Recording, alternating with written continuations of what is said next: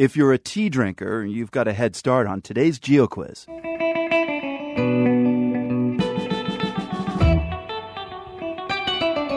We're looking for the name of a town in the eastern Indian state of West Bengal. This town in the foothills of the Himalayas gives its name to one of the world's most popular tea varieties.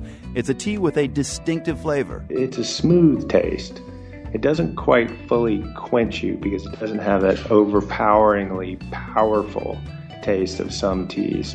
Slightly grassy. It's really a, a lovely taste. Yeah, I wish I had a cup of it right now. Hang on just five seconds for the answer.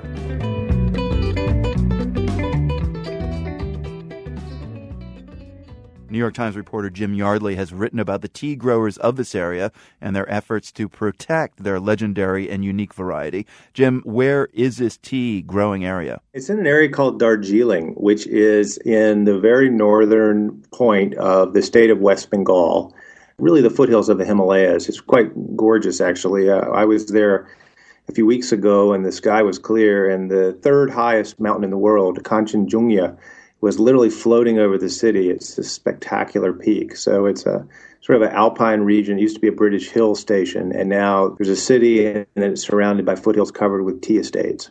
So Darjeeling, India is the answer to the Geo quiz. Now, uh, some 88 million pounds of tea is sold as Darjeeling on the global market each year, Jim, and yet Darjeeling tea gardens in India only produce about 20 million pounds of tea. So, where does all this other tea come from that passes for Darjeeling? Well, this has sort of been going on for a long time. But what's happened is Darjeeling tea is very popular globally. It's sort of a unique tasting tea. It can be very mellow and four or five times more expensive than sort of lesser Indian teas. And so what happens is uh, there was a lot of adulteration going on where importers in Europe were buying Darjeeling and then blending it with other teas and then repackaging it and marketing it as Darjeeling. Um, there were also some instances where growers in Sri Lanka or Nepal or other places were growing Darjeeling from Sri Lanka or something like that. And so what happened is the tea growers in Darjeeling sort of realized they needed to protect their product because they also realized if they could sort of cut down on the blended teas, they would control the product and the price would probably go up as well. So what they did is through the Indian Tea Board and Indian officials, they got what is called a geographic indication, which is a category that's sort of under the World Trade Organization rules and negotiations over intellectual property. It's the reason that uh, whiskey from you know from Scotland is the only whiskey that can be sold as Scotch whiskey. So the Darjeeling tea growers were sort of pursuing a similar strategy. And that process took a long time. But earlier this year, the EU agreed to recognize Darjeeling tea as a geographic indication product. And over the next five years, they've agreed to phase out this blended tea. So basically, five years from now, presumably in Europe, the only Darjeeling you can buy has actually been grown and produced in Darjeeling. Wow.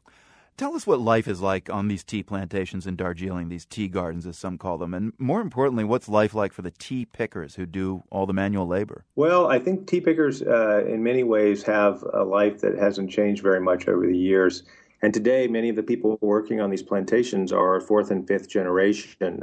They live on the tea gardens. The women, they're provided a small house, um, medical care, uh, food, and daily wage and the women usually are the main pluckers. They go out in the foothills, and the plucking season is actually divided into four seasons. They're called flushes. But actually, much of the way tea is produced today, as I understand it, is not much different than it was 50 to 100 years ago. What's your favorite flush? I, they were serving me second flush, and it was quite good, I have mm. to say. Did you manage to sit down for a proper cup of Darjeeling? And does it uh, kind of entail any special ritual? I think what I found interesting about it is I'm used to drinking tea all over India, and it's just an accepted ritual in, in Indian life. If you go visit anyone, you'll get a cup of tea. And in Darjeeling, I sat down uh, with a man named Raman uh, Datta. He is, has been in the tea business for a long time, and we were in an old hotel, and we were brought our tea on very elegant trays and instead of it being sort of doused with sugar and with milk, as is usually the case where I go in India, there was nothing in it. We just drank it as it was, and we appreciated it. And uh, you, you, can't let it steep for too long, as I understand it. And it, basically about three minutes, or else it becomes too bitter. But every time I had it, it was perfect. Yeah, well, when the tea is as good as Darjeeling, you don't really need to do anything to it, do you? No, not at all. And that was kind of nice. New York Times reporter Jim Yardley speaking with us from New Delhi. Thank you so much. Thank you. Tea pluckers and lush green tea gardens. We've got some great photos and a link to Jim Yardley's New York Times story at theworld.org.